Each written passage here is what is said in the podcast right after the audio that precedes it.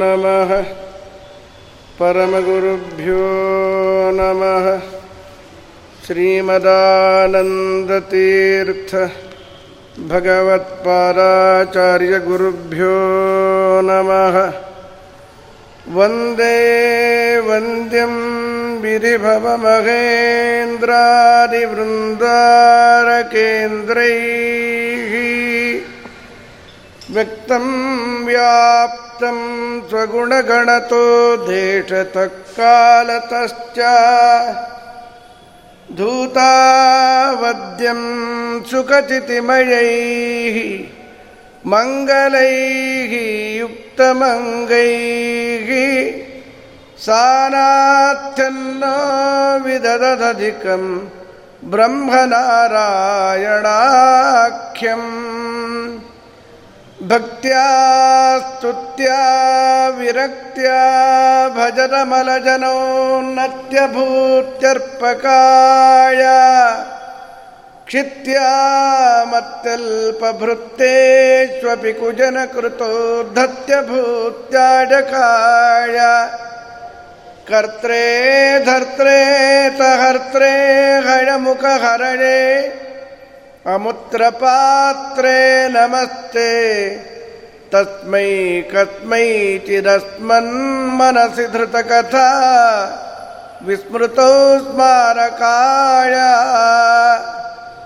ಆಚಾರ್ಯ ಪವನೋಸ್ಮಾಕಂ ಆಚಾರ್ಯಾಣಿ ಚ ಭಾರತಿ ದೇವೋ ನಾರಾಯಣಶ್ರೀಠಃ ದೇವಿ ಮಂಗಲದೇವತಾ ಯತ್ವಾನುಭಾವಮಖಿಲಶ್ರುತಿಸಾರಮೇಕಂ ಅಧ್ಯಾತ್ಮದೀಪಮತಿತಿತೀರ್ಷತಾಂ ತಮೋಂಧಂ ಸಂಸಾರಿಣಾಂ ಕರುಣಯಾಃ ಪುರಾಣಗುಖ್ಯಂ ತಂ ವ್ಯಾಸಸೂನುಮುಪಯಾಮಿ ಗುರುಂ ಮುನೀನಾಂ ಬುಧೈರಪಿ ಸುದುರ್ಬೋಧೆ ಗ್ರಂಥೆ ಜನ್ಮಮಸಾಹಸಂ ತತ್ಪಾರಯಂತು ನಿಪುಣಾಃ ಗುರುಪಾದರಜಕ್ಕಣಾಃ ಲೌಕಿಕಾಲೌಕಿಕಫಲಲಕ್ಷಣಾಮೃತದೋಹಿನೀಂ ಗುರು ಅನುಗ್ರಹರೂಪಾಂ ತಾಂ ಕಾಮಧೇನುಮುಪಾಸ್ಮಗೇ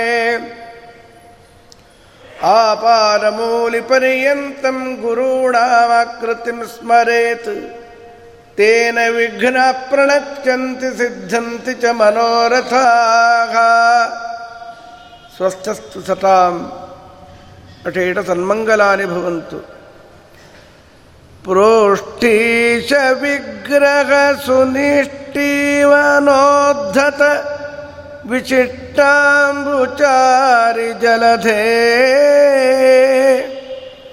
ಕೋಷ್ಟಾಂತರಾಹಿತ ವಿಚೇಷ್ಟಾಗಮೋಘ ಪರಮೆಷ್ಠೀಡಿ ತತ್ವಮವಮ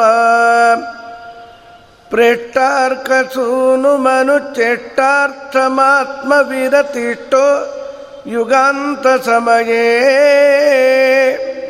ಸ್ತೇಷ್ಟಾತ್ಮಶೃಂಗಧೃತ ಕಾಟ್ಟಾಂಬುವಾಹನ ವರಾಷ್ಟಾಪದ ಪ್ರಭತನೋ.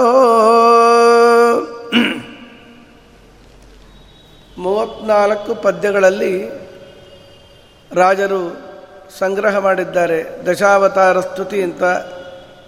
ಜೊತೆಗೆ ಹೈಗ್ರೀವ ರೂಪಿ ಪರಮಾತ್ಮನ ಸ್ತೋತ್ರವಿದೆ. ದಶಾವತಾರದಲ್ಲಿ ಪರಿಗಣನೆ ಇಲ್ಲದ ಧನ್ವಂತರಿ, ಮೋಹಿನಿ ರೂಪ ಇದೆಲ್ಲರ ಪ್ರಾರ್ಥನೆಯನ್ನು ರಮಣೀಯವಾಗಿ ರಾಜರು ಮಾಡಿದ್ದಾರೆ. ಪೂಜಾವಸಾನದಲ್ಲಿ ಅನೇಕ ಮಠಗಳಲ್ಲಿ ಈ ದಶಾವತಾರ ಸ್ತುತಿಯನ್ನು ರಾಗ ಲಯಗಳಲ್ಲಿ ಬದ್ಧವಾಗಿ ಇವತ್ತಿಗೂ ಕೊಂಡಾಡ್ತಾರೆ. ಅತಿ ರಮಣೀಯವಾದದ್ದು. ಅದರ ಅರ್ಥ ಅನುಸಂಧಾನವಿದ್ದು ಹೇಳಿಕೊಂಡಾಗ ಸುಖವೇ ಬೇರೆ. ಅದಕ್ಕೋಸ್ಕರ ಪ್ರಾಯಶಃ ಇದನ್ನು ನಾನು ಪ್ರಾಯಿಕವಾಗಿ ಪ್ರವಚನ ನೀವೇನು ಹೇಳು ಅಂದರೆ ಅದನ್ನು ಹೇಳ್ತೀನಿ ಅಂತ ಹೇಳೋದು. ಯಾಕೆ ಅಂದರೆ ನಮಗೆ ಆ ಸಬ್ಜೆಕ್ಟ್ ಅಕಸ್ಮಾತ್ ನೋಡಿಲ್ಲ ಅಂದರೆ ಅವಗಾಹನೆ ಆಗತ್ತೆ, ಸಂತೋಷವಾಗತ್ತೆ. ಹೇಳಿದ್ದೇ ಹೇಳೋದು, ಜೊತೆಗೆ ಹೇಳದೇ ಇರೋ ಇದು ಹೇಳಿದ್ದೇನೆ ಒಮ್ಮೆ ಅನೇಕ ಕಡೆ ಹೇಳಿದ್ದುಂಟು. ಬಹಳ ದಿನ ಆಯಿತು ಮೊದಲು ಮತ್ಸ್ಯಾವತಾರ ರೂಪಿ ದಶಾವತಾರದಲ್ಲಿ ಮೊದಲನೇದು ಮತ್ಸ್ಯ, ಅವನನ್ನು ಪ್ರಾರ್ಥನೆ ಮಾಡ್ತಾ ಇದ್ದಾರಲ್ಲಿ. ಪರಮೇಷ್ಟೀಡಿತ ತ್ವಂ ಅವಮಾಂ, ಚತುರ್ಮುಖ ಬ್ರಹ್ಮದೇವರಿಂದ ಸ್ತೋತ್ರ ಮಾಡಿಕೊಳ್ಳುವ ಕರುಣಾಸಾಗರೇ ರಕ್ಷಣೆ ಮಾಡೋ ನನ್ನನ್ನು. ದೇವರು ನಮ್ಮನ್ನು ರಕ್ಷಣೆ ಮಾಡಲಿ ಅಂತ ಬೇಡ್ತಾ ಇದ್ದಾರಲ್ಲ. ಈಗಿನ ಕಾಲಕ್ಕೆ ಅನುಗುಣವಾದ ರಕ್ಷಣೆ ಅಂದರೆ ದುಡ್ಡು, ಸ್ವಂತ ಮನೆ, ಕಾರು, ಅಥವಾ M L A M P ಇಂಥದ್ದೆಲ್ಲ ಆಗೋದು ರಕ್ಷಣೆ ಅಂತ. ಅದು ಯಾವುದು ರಕ್ಷಣೆ ಅಲ್ಲ, ನಮ್ಮನ್ನು ನಾವು ಕಟ್ಟಿ ಹಾಕಿಕೊಂಡು ನಿರ್ನಾಮವಾಗೋದು. ದೇವರಲ್ಲಿ ಭಕ್ತಿ ನಮಗೆ ಬಂದರೆ ಅದೇ ಅವನಿಂದ ಆಗುವ ರಕ್ಷಣೆ ಅಂತ ತಿಳಿದುಕೊಳ್ಳಬೇಕು.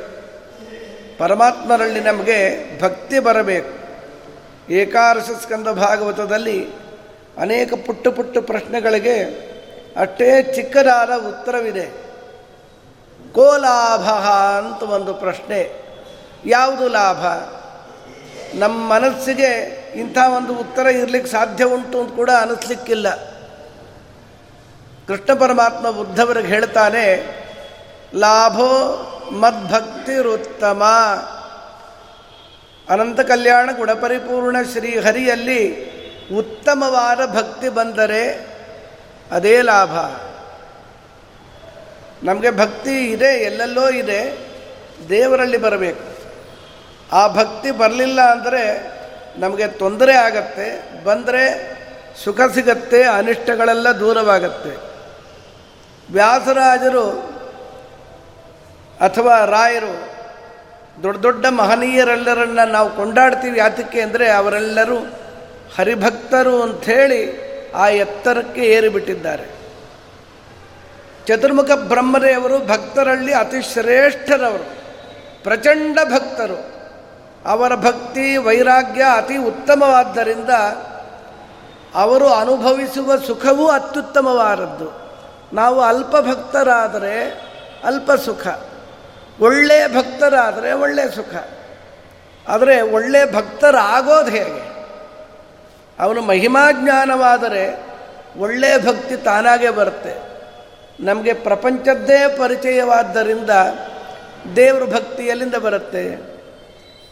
ಜ್ಞಾನಭಕ್ತಿ ವೈರಾಗ್ಯ ಅಂತ ಎಲ್ಲರೂ ಪ್ರವಚನದಲ್ಲಿ ಹೇಳ್ತಾನೆ ಇರ್ತಾರೆ, ನಾವೆಲ್ಲ ಕೇಳ್ತಾನೇ ಇದ್ದೀವಿ, ಹೇಳ್ತಾನೂ ಇದ್ದೀವಿ.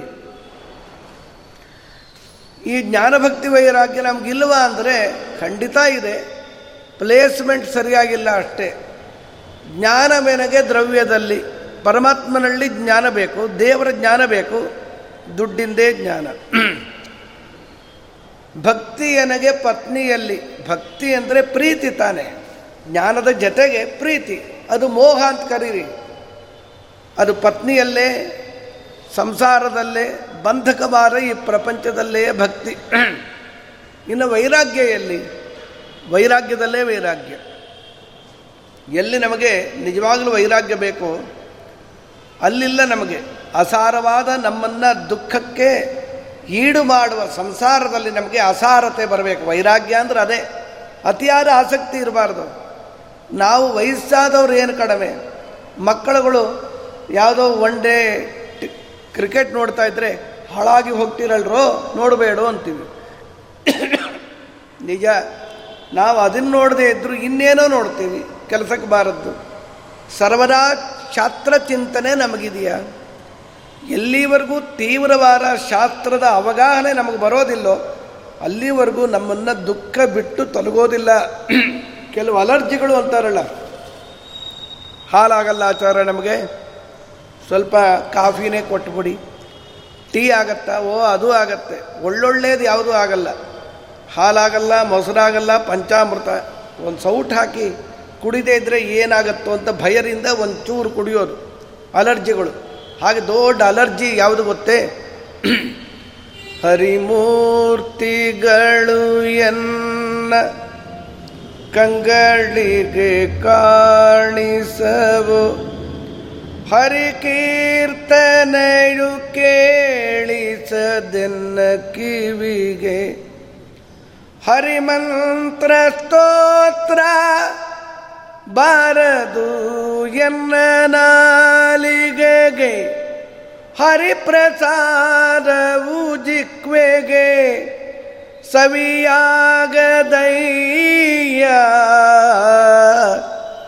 ಅವರೋಗವು ನನಗೆ ದೇವಧನ್ವಂತರಿ ಸಾವಧಾನದಿಯನ್ನ ಕೈ ಪಿಡಿದು ನೋಡಯ್ಯ.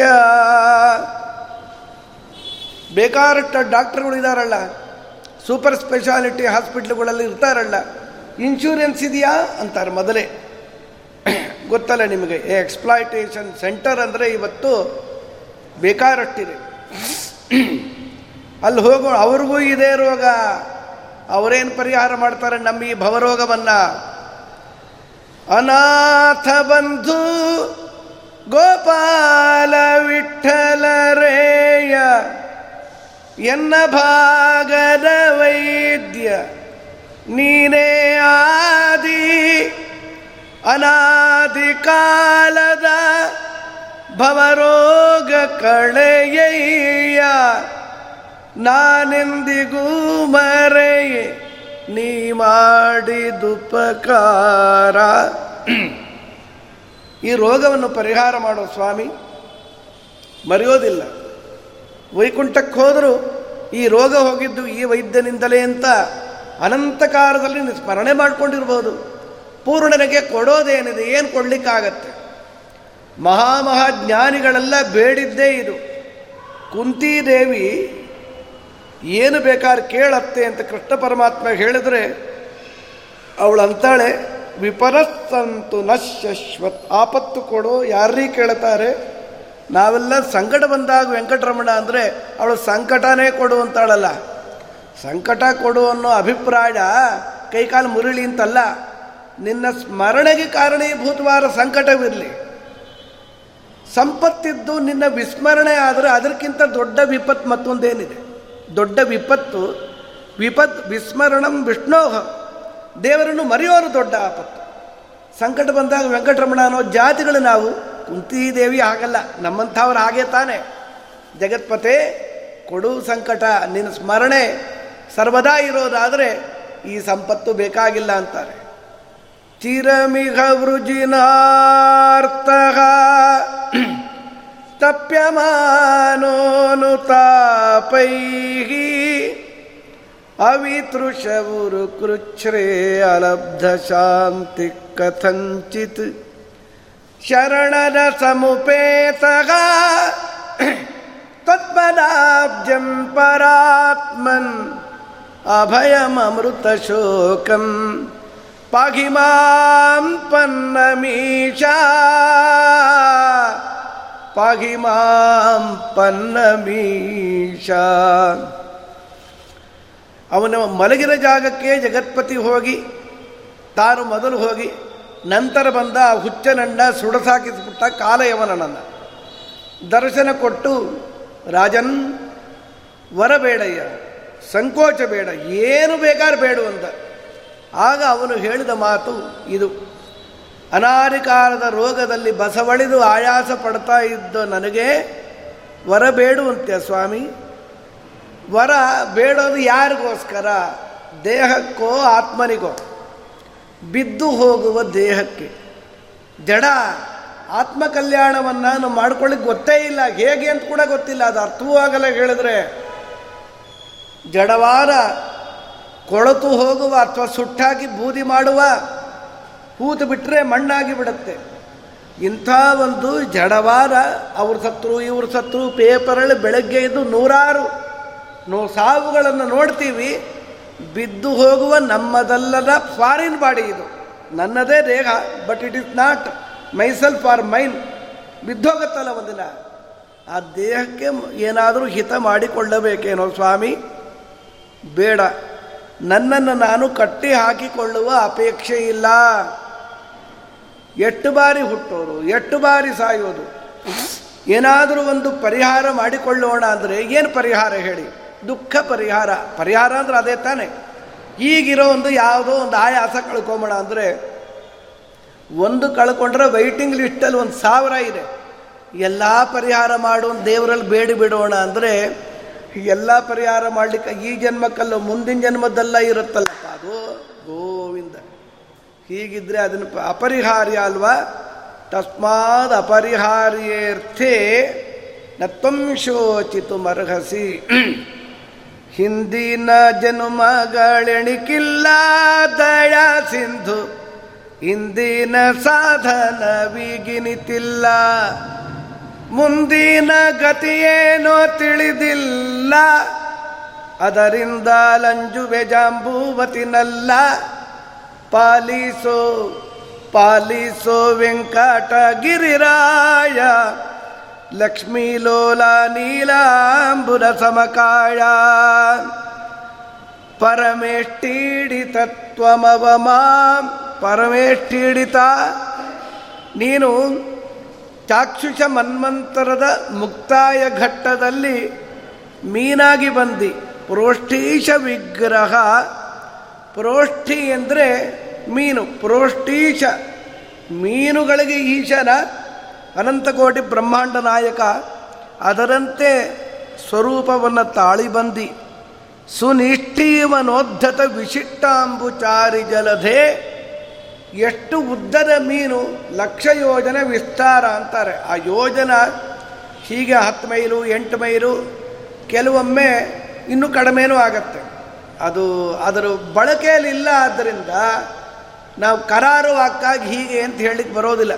ದೊಡ್ಡ ಮೀನು, ಅಷ್ಟು ಅದ್ಭುತ ಬಂಗಾರದ ಮೀನಾಗಿ ಬಂದು ನಿನ್ನ ಫೂತ್ಕಾರದಿಂದ ತಿಮಿ ತಿಮಿಂಗಲಗಳೆಲ್ಲ ತುಂಬಿದ್ದವಲ್ಲ ಆ ಸಮುದ್ರ ಉಕ್ಕೇರಿ ಬಂದರೆ ದಿಗ್ಭ್ರಾಂತವಾಗಿ ಬಿಟ್ಟವು ಆ ಜಲಚರ ಪ್ರಾಣಿಗಳೆಲ್ಲವೂ ಕೂಡ.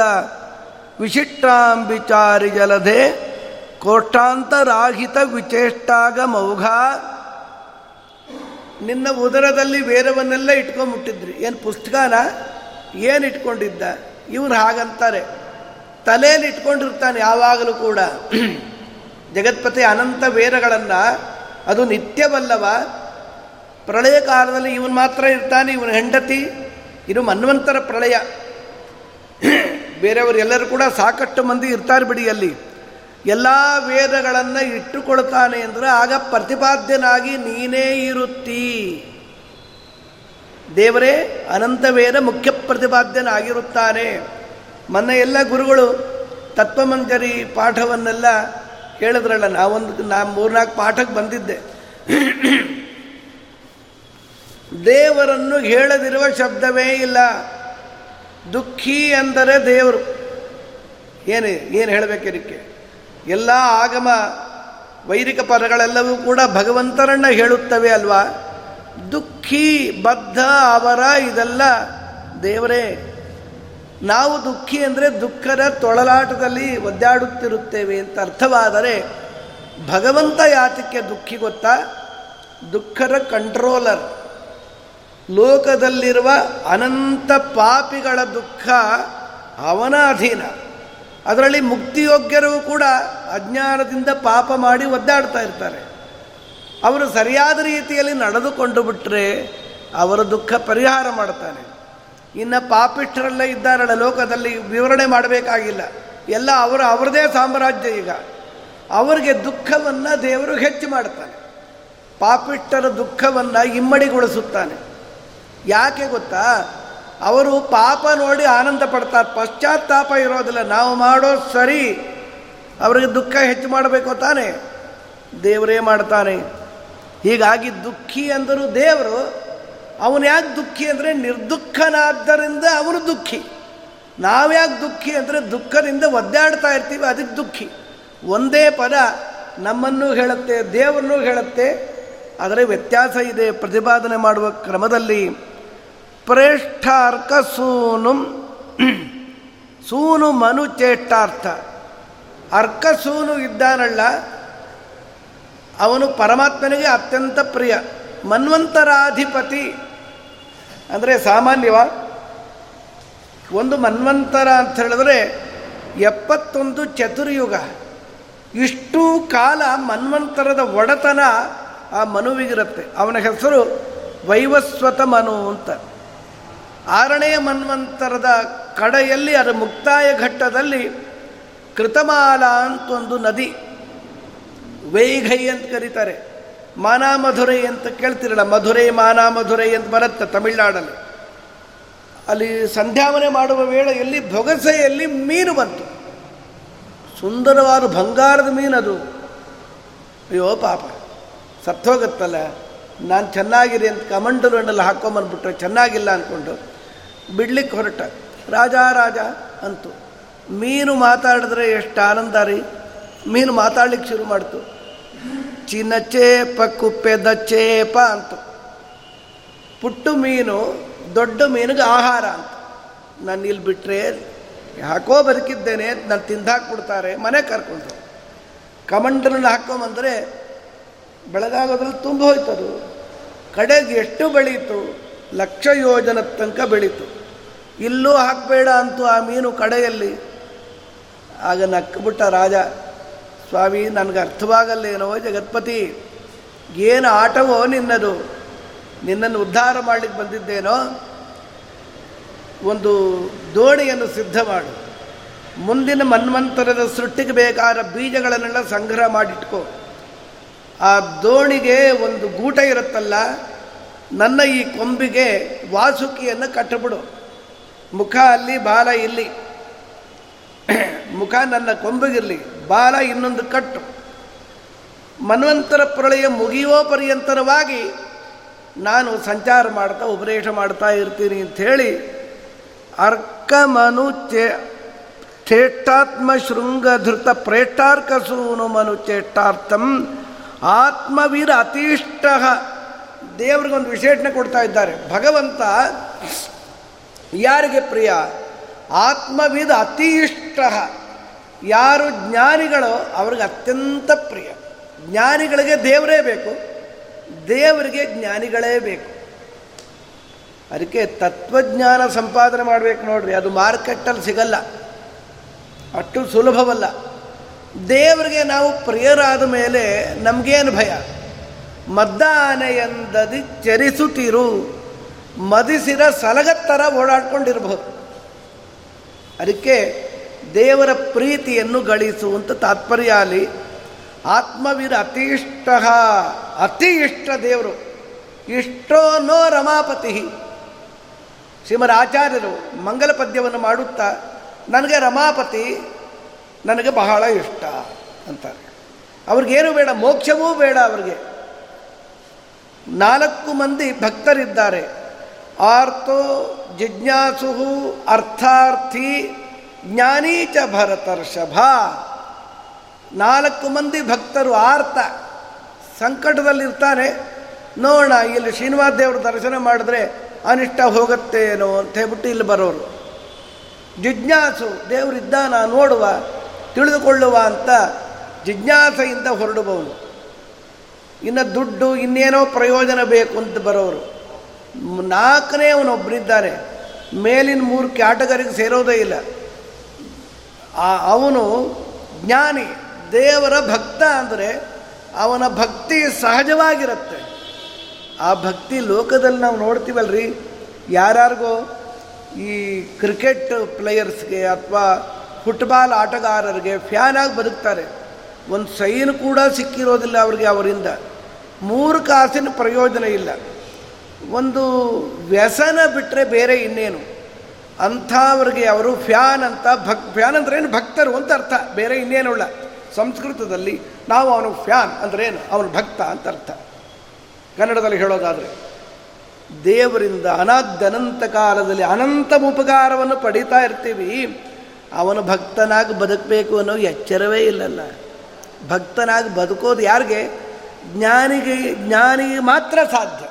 ಜ್ಞಾನಿಯಾದವನು ಸರಿಯಾದ ರೀತಿಯಲ್ಲಿ ದೇವರಿಂದ ಏನೂ ಬೇಡೋದಿಲ್ಲ, ಏನೂ ಕೊಡಬೇಡ, ನಿನ್ನ ಪ್ರೀತಿ ಇದ್ದರೆ ಸಾಕು ಅಂತ ಬದುಕ್ತಾನಳ್ಳಿ.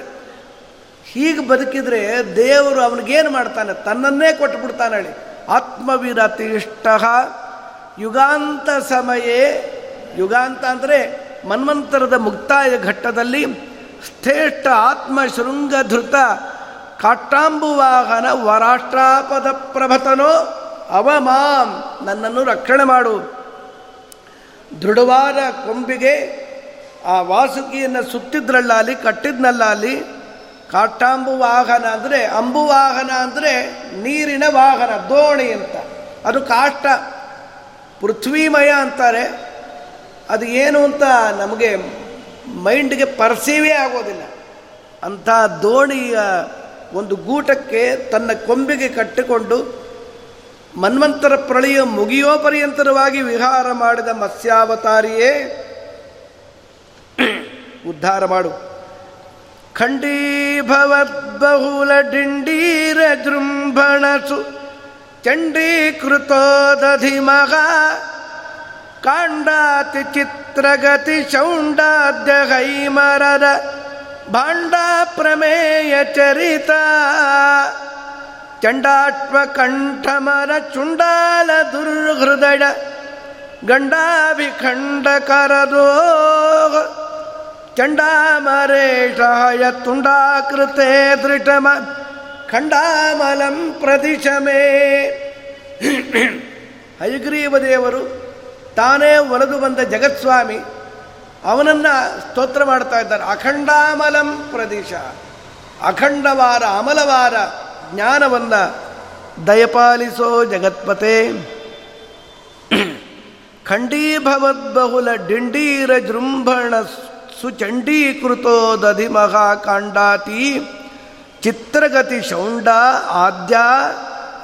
ಚಿತ್ರ ವಿಚಿತ್ರವಾದ ಬಂಗಾರದ ಆಭರಣಗಳನ್ನು ಮೈತುಂಬ ಧಾರಣೆ ಮಾಡಿ ದೇವರು ಆ ಸಮುದ್ರದಲ್ಲಿ ನಡ್ಕೊಂಡು ಹೋದ. ಆ ಜಲಧಿಯಲ್ಲಿ ಕುದುರೆ, ಸಮುದ್ರದ ಈ ಕುದುರೆ ಎಲ್ಲಿ ಬೇಕಾದ್ರೂ ಹೋಗತ್ತಪ್ಪ, ಗಗನದಲ್ಲೂ ಹೋಗುತ್ತೆ, ಸಮುದ್ರದಲ್ಲೂ ಹೋಗುತ್ತೆ, ಎಲ್ಲಿ ಬೇಕಾರಲ್ಲಿ ಸಂಚಾರ ಮಾಡಬಲ್ಲದರು. ಬಹುಲ ಡಿಂಡೀರ ಜೃಂಭಣಸು ಚಂಡೀಕೃತೋ ದಧಿಮಃ. ಸಮುದ್ರವೇ ಒಂದು ರೀತಿ ಆ ಟೈಟ್ಸ್ ಬರುತ್ತಲ್ಲ, ಅತ್ಯದ್ಭುತವಾದ ಅಲೆಗಳು ಪರಮಾತ್ಮನ ಸಂಚಾರದಿಂದ ಫೇನುಗಳು ಬಂದರೆ ಆ ಬುರುಗು ಬರುತ್ತಲ್ಲ, ನೋಡಲಿಕ್ಕೆ ರಮಣೀಯ. ಅದನ್ನು ಯಾರು ನೋಡಬೇಕು? ಚತುರ್ಮುಖ ಬ್ರಹ್ಮದೇವರು ಮಹಾಮಹಾಜ್ಞಾನಿಗಳು ನೋಡಬೇಕಷ್ಟೇ. ಅತಿ ಚಿತ್ರಗತಿ ಶೌಂಡ, ದೇವರು ನಡೆ ಹೇಗಿದೆ ಆ ಸಮುದ್ರದಲ್ಲಿ, ಅತಿ ಚಿತ್ರಗತಿ ಅತ್ಯದ್ಭುತವಾದದ್ದು. ಚಂಡಾಶ್ವ ಕಂಠಮಲ ಚುಂಡಾಲ ದುರುಹೃದಯ ಕಂಠಾಭಿ ಕಂಠಕರದು. ಆ ಹೈಗ್ರೀವ ಹೈಗ್ರೀವ ಅಸುರನ, ಅವನ ದೊಡ್ಡ ಮದಿಸಿದ ಆನೆ ಇದ್ದ ಹಾಗೆ ಅವನ ಎದೆಯನ್ನು ಸೀಳಿ ಬೇರವನ್ನು ಕದ್ದುಬಿಟ್ಟಿದ್ದ. ಕದಿಯೋದು ಅಂದ್ರೇನು? ಆಗಲೇ ಸಂದೇಹ ಬರುತ್ತೆ. ವಿಚಿತ್ರ ಇದು, ಪೂರ್ಣವಾಗಿ ಯೆಟ್ ಟು ಬಿ ಕನ್ವಿನ್ಸ್ಡ್. ಯಾರು ಬೇಕಾದ್ರೆ ಕೇಳಿ, ವೇದಾಭಿಮಾನಿ ದೇವತೆಯನ್ನು ಕದ್ನೋ. ಪುಸ್ತಕ ಸರಿಯಲ್ಲ, ಪುಸ್ತಕ ಅಲ್ಲ. ಒಂದು ಹೇಳಬಹುದು, ವೇದ ಅನಧಿಕಾರಿಯಾದ ಪಾಪಿ ಕದ್ದು ಕೇಳಿಬಿಟ್ಟ. ವಿರಿವ ಚತುರ್ಮುಖ ಬ್ರಹ್ಮದೇವರು ಪಾರಾಯಣ ಮಾಡಬೇಕಾದ್ರೆ ಅಯೋಗ್ಯರಿಗೆ ಜ್ಞಾನ ಬಂದರೆ ಗತಿ ಏನು? ಇವತ್ತೆಲ್ಲ ಆಗಿದೆಯಲ್ಲ ಅನರ್ಥ. ಈ ಪೂನಾದಲ್ಲಿ ಅಲ್ಲಿ ಇಲ್ಲಿ ಕೆಲವೊಂದು ಕಡೆ ಸ್ತ್ರೀಯರಿಂದ ಪೌರೋಹಿತ್ಯ. ಅದು ಎಂಥ ಸ್ತ್ರೀಯರು ತಿಳ್ಕೊಳ್ಳಿ, ಯಾರು ನಿಮಗೆ ಆರ್ಯ ಸಮಾಜದವರಲ್ಲ, ವೇದವನ್ನೇ ಪ್ರಮಾಣ ಅಂತ ಹೇಳಿ ಸ್ತ್ರೀಯರಿಂದ ಪೌರೋಹಿತ್ಯ ಮಾಡುತ್ತಾರೆ. ಅಂದರೆ ಮಳೆ ಬರಬಾರ್ದು ಬರುತ್ತೆ, ಬರಬೇಕು ಬರಲ್ಲ, ಇಂಥದ್ದೆಲ್ಲ ಆಗುತ್ತಷ್ಟೆ. ಯಾವುದಾಗಬಾರ್ದು ಅದೆಲ್ಲ ಆಗೋದು. ವೇದಶಾಸ್ತ್ರಗಳಂತೆ ಸಾಗದೆ ನಮಗೆ ತಲೆಗೆ ತೋಚಿದಂತೆ ಧರ್ಮ ವಿನ್ಯಾಸ ಮಾಡಿಕೊಂಡ್ರೆ ಏನಾ ರೀತಿ ಹೇಳ್ರಲ್ಲಿ. ಅದಕ್ಕೋಸ್ಕರ ಆ ಪಾಪಿಯನ್ನು ದೇವರು ಸಂಹಾರ ಮಾಡಿಬಿಟ್ಟಿದ್ದಾರಲ್ಲಿ. ಚಂಡಾಮರೇಶ ಹಯತುಂಡಾಕೃತೆ. ಈ ಹಯತುಂಡಾಕೃತೆ ಅಂದರೆ ಮುಖ ಕುದುರೆಯದ್ದು, ಕೆಳಗೆಲ್ಲ ಬಿಳಿಯಾದ ಭಗವಂತನ ಸ್ವಚ್ಛವಾದ ಪುರುಷಾಕಾರ. ದೃಶಂ ಅಖಂಡಾಮಲಂ, ಅಖಂಡಂ ಅಮಲಂ, ಅಮಲಾಂ ದೃಶಂ ಪ್ರದಿಶಮೇ. ಜ್ಞಾನ ಕೊಡು, ದೇವರನ್ನು ಗುರುಗಳನ್ನು ಬೇಡೋದೇ ಜ್ಞಾನ ಕೊಡು ಅಂತ. ಅದು ಮಾರ್ಕೆಟಲ್ಲಿ ದುಡ್ಡು ಕೊಟ್ಟು ಕೊಳ್ಕೊಳ್ತೀನಿ, ಬೇಕಾದ ದುಡ್ಡಿದೆ, ಒಂದು ಲಕ್ಷ ರೂಪಾಯಿ ಕೊಟ್ಟು ಬಿಡ್ತೀನಿ ರೀ, ಸುಧಾ ಜ್ಞಾನ ಬರಲಿ ನಮಗೆ, ಚಂದ್ರಿಕಾ ಬರಲಿ, ಹತ್ತು ಲಕ್ಷ ರೂಪಾಯಿ ಕೊಡ್ತೀನಿ. ಹತ್ತು ಕೋಟಿ ಕೊಟ್ಟರು ಜ್ಞಾನ ಕೊಡಲ್ಲ, ದೇವರೇ ಬೇಕಾದ್ರೆ ಕೊಟ್ಬಿಡ್ತಾನೆ. ನಿಮಗೆ ಅತಿ ಪೀಡಿಸಿದರೆ ದುಡ್ಡು ಬೇಕಾ ತಗೋ, ಜ್ಞಾನ ಕೊಡೋದಿಲ್ಲ.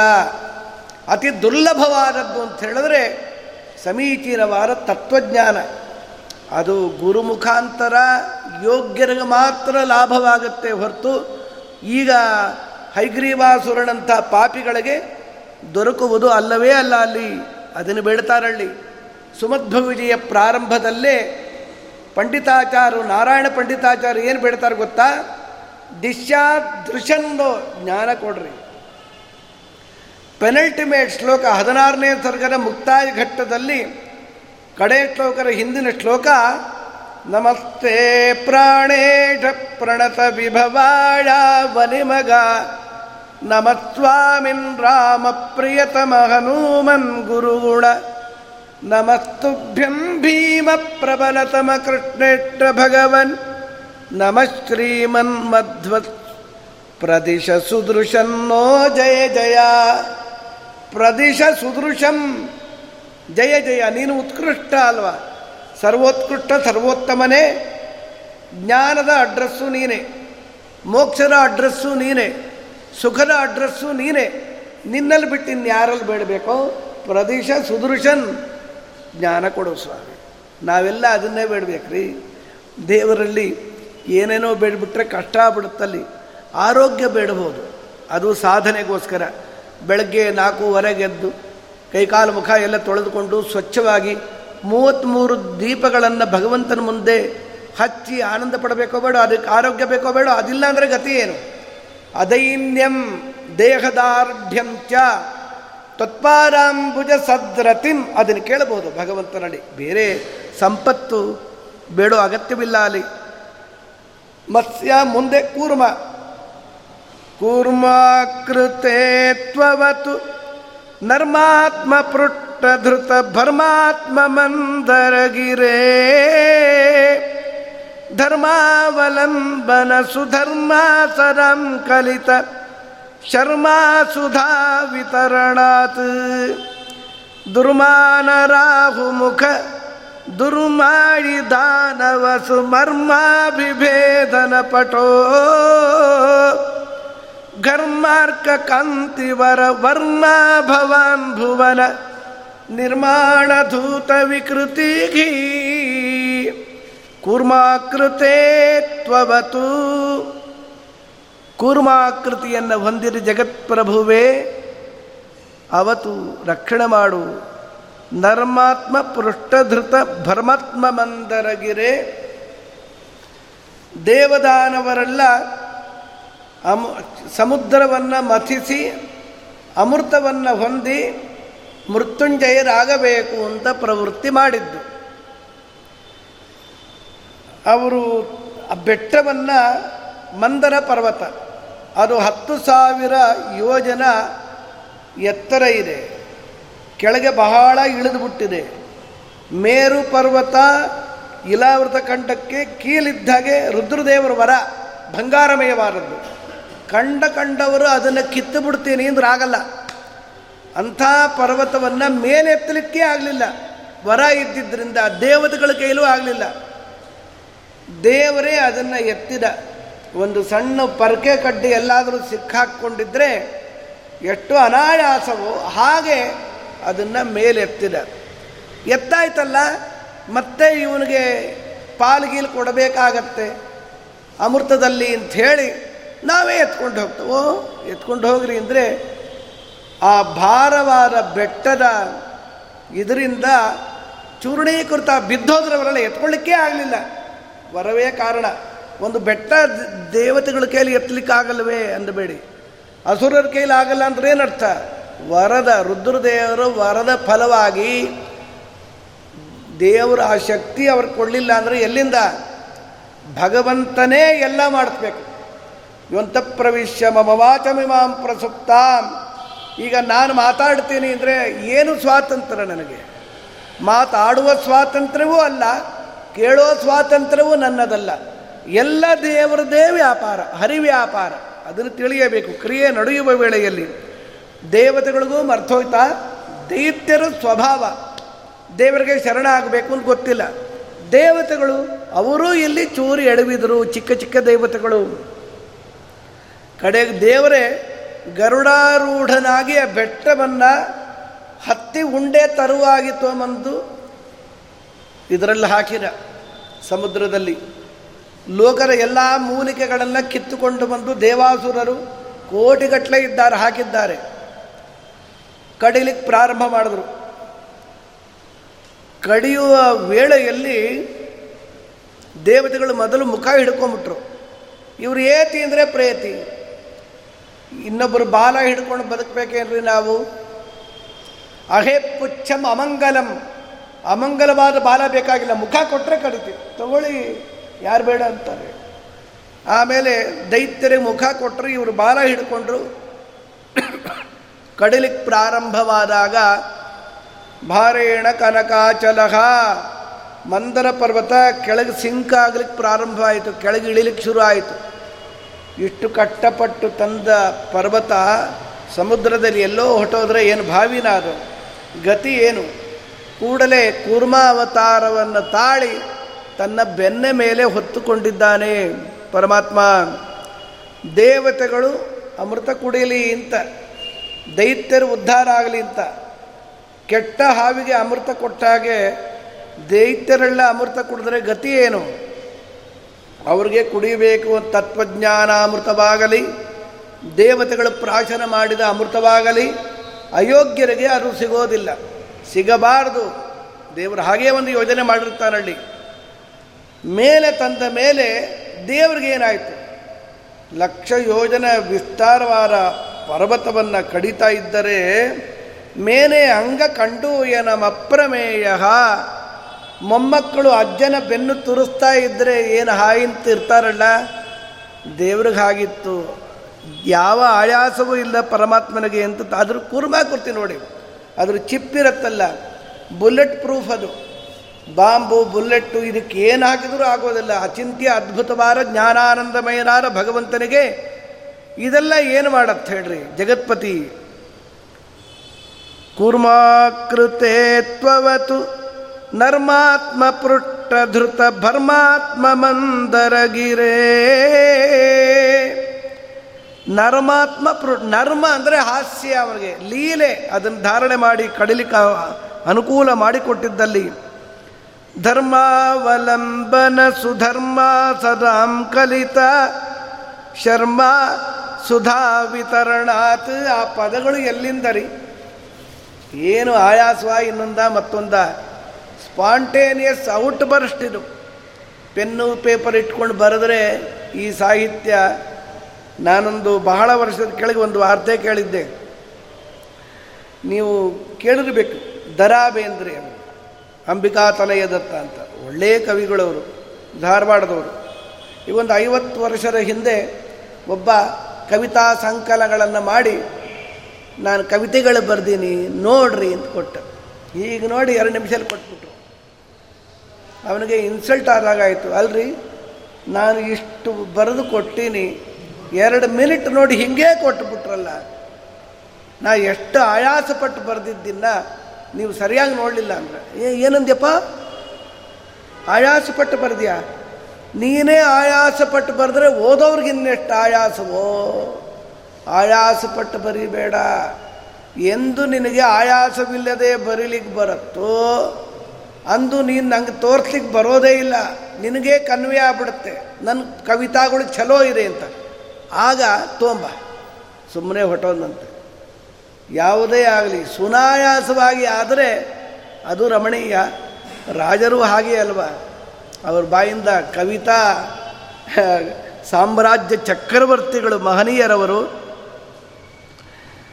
ಧರ್ಮಾವಲಂಬನ ಸುಧರ್ಮ ಸದಾಂ ಕಲಿತ ಶರ್ಮ ಸುಧಾವಿತರಣಾತ್. ಅಮೃತವನ್ನು ದೇವತೆಗಳಿಗೇ ಕೊಟ್ಟ ಸ್ವಾಮಿ. ಯಾಕೆ ಕೊಟ್ಟ? ಧರ್ಮಾವಲಂಬನ. ಅವರು ಮಹಾಧಾರ್ಮಿಕರು. ದೈತ್ಯರ ಸಂಖ್ಯೆ ಹೆಚ್ಚು, ಆಯಾಸ ಹೆಚ್ಚು, ಮುಖ ಹಿಡ್ಕೊಂಡು ಒದ್ದಾಡಿಬಿಟ್ಟಿದ್ದಾರೆ. ಆದರೆ ಒಂದು ತೊಟ್ಟು ಅಮೃತ ಸಿಗಲಿಲ್ಲ. ರಾಹುಗೆ ಸಿಕ್ತು, ಅದು ಯಾಕೆ ಅಂತ ಮುಂದೆ ಹೇಳ್ತೀನಿ. ಯಾಕೆ ಸಿಕ್ತು ಅನ್ನೋದು ಕಾರಣ ಇದೆ, ನಾಳಿನ ಪ್ರವಚನದಲ್ಲಿ ಬರಬಹುದು. ಸಿಕ್ಕರೂ ಪ್ರಯೋಜನವಿಲ್ಲ ಎಕ್ಸೆಪ್ಟ್ ರಾಜು, ಆ ರಾಹು. ಇನ್ಯಾರಿಗಾದರೂ ಒಬ್ಬ ದೈತ್ಯನಿಗೆ ಅಮೃತ ಪ್ರಾಶನವಾಯಿತಾ? ಆಗಲೇ ಇಲ್ಲ. ಎಲ್ಲ ದೇವತೆಗಳು ಸಿಕ್ಕೋಯ್ತು. ಇವರು ಸಂಖ್ಯೆ ಕಡಿಮೆ, ಆಯಾಸ ಕಡಿಮೆ, ಒಪ್ಪಂದದ ಪ್ರಕಾರ ಫಿಫ್ಟಿ ಫಿಫ್ಟಿ ಕೊಡಬೇಕೋ ಬೇಡ? ಇದೇನ್ರಿ ಅನ್ಯಾಯ, ದೇವ್ರು ಹೀಗೆ ಮಾಡ್ಬಾರೋ, ದೇವರು ಮಾಡ್ಬೋದು, ನಾನು ನೀವು ಮಾಡಬಾರ್ದು.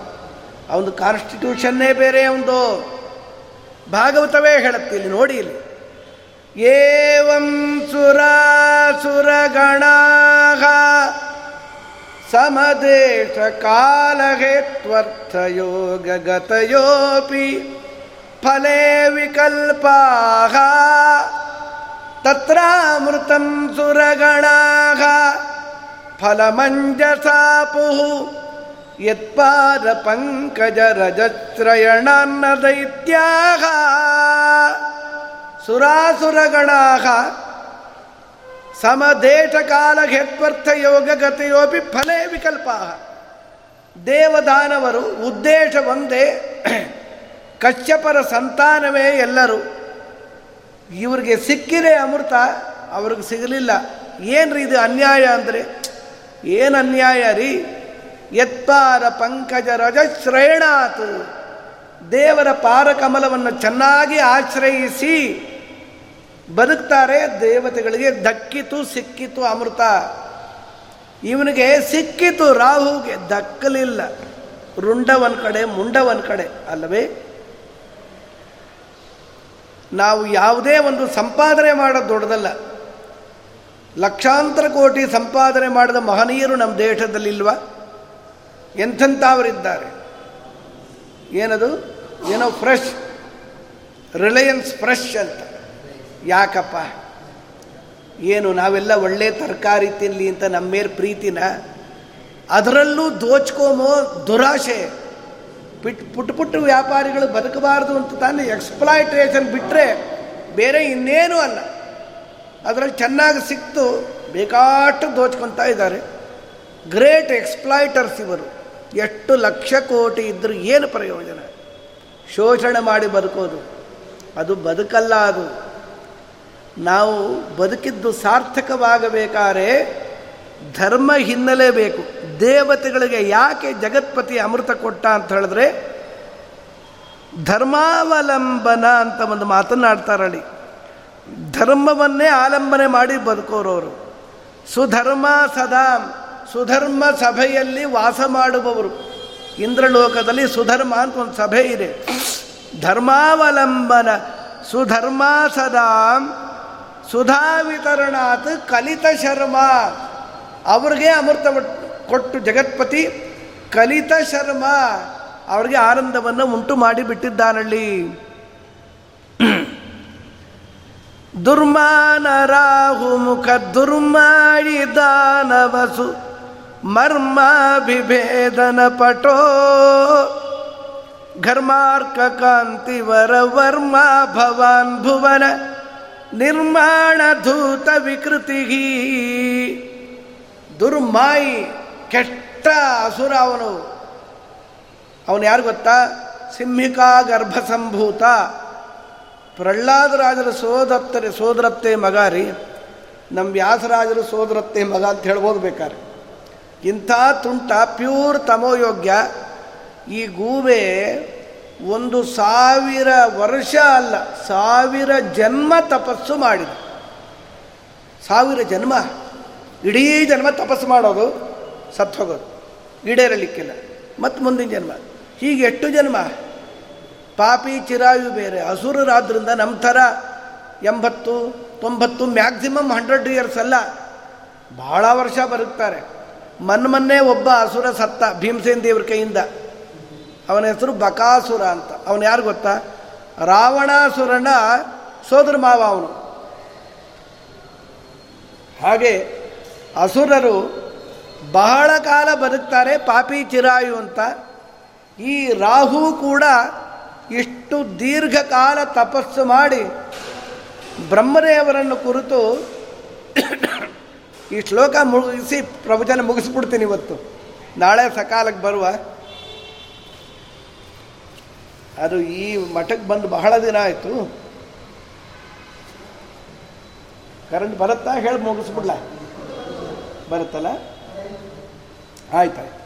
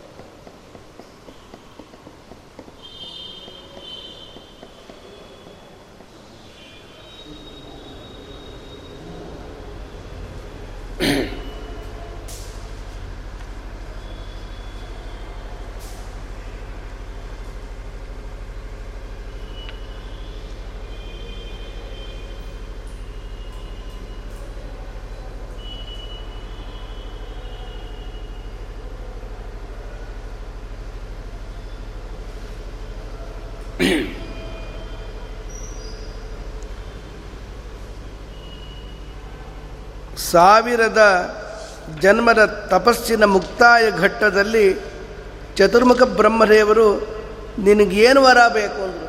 ಅಮೃತ ಕುಡಿಬೇಕು, ಕುಡು ಸಾಯಿ ಅಂದರು. ಮಕ್ಕಳು ಬಹಳ ಹಠ ಮಾಡ್ತಾ ಇದ್ದರೆ ಹಾಗಂತಾರಲ್ಲ, ಇವನಿಗೂ ಹಾಗೆ ಕುಡ್ದ ಸತ್ತ ಬದುಕಿದ್ದಾನೆ. ರಾಹು ಇವತ್ತಿಗೂ ಇದ್ದಾನೆ, ಮುಂಡ ಒಂದು ಕಡೆ ರುಂಡ ಒಂದು ಕಡೆ. ಹೀಗೆ ಹಠ ಮಾಡಿ ಅಮೃತ ಕುಡಿಯೋ ಅಗತ್ಯವಿತ್ತ? ಯೋಗ್ಯತೆ ಇಲ್ಲದಿರುವ ವ್ಯಕ್ತಿ ಕಷ್ಟಪಟ್ಟು ಸಂಪಾದನೆ ಮಾಡಿದ್ದು ಹೇಗೆ ವ್ಯರ್ಥವಾಗತ್ತೆ ಅಂದರೆ, ಇದು ಯೋಗ್ಯತೆ ಬಹಳ ಮುಖ್ಯ. ಸ್ವಭಾವಾಖ್ಯ ಯೋಗ್ಯತಾಯಾ ಹಠಾಖ್ಯ ಯಾನಾದಿ ಸಿದ್ಧ ಸರ್ವಜೀವೇಶು ನಿತ್ಯ ಸಾ ಕಾರಣಂ ಪ್ರಥಮಂ. ಯೋಗ್ಯತೆ ಬಹಳ ಮುಖ್ಯವಾದದ್ದು ಅಂತ ತಿಳಿಸಿಕೊಡ್ತಾರಲ್ಲಿ. ಅಂಥ ಕೂರ್ಮಾವತಾರ ಮಾಡಿ ಜಗತ್ಪತಿ ಘರ್ಮಾರ್ಕ ಕಾಂತಿವರ ವರ್ಮ ಭವಾನ್ ಭುವನ ನಿರ್ಮಾಣ ಧೂತ ವಿಕೃತಿ. ನಿರ್ಮಾಣ ಧೂತ ವಿಕೃತಿ, ಇಡೀ ಪ್ರಪಂಚವನ್ನು ಸೃಷ್ಟಿ ಮಾಡಿದ್ದಾನೆ. ಈ ಕೂರ್ಮ ಬೇರೆಣ, ಮತ್ಸ್ಯ ಬೇರೆಣ, ಎಲ್ಲ ಒಂದೇ. ನೇಹನಾನಾಸ್ತಿ ಕಿಂಚನ. ಸ್ವಗತ ಭೇರ ವಿವರ್ಜಿತನಾದ ಭಗವಂತ ಈ ಪ್ರಪಂಚ ಹೇಗೆ ಸೃಷ್ಟಿ ಮಾಡ್ದ?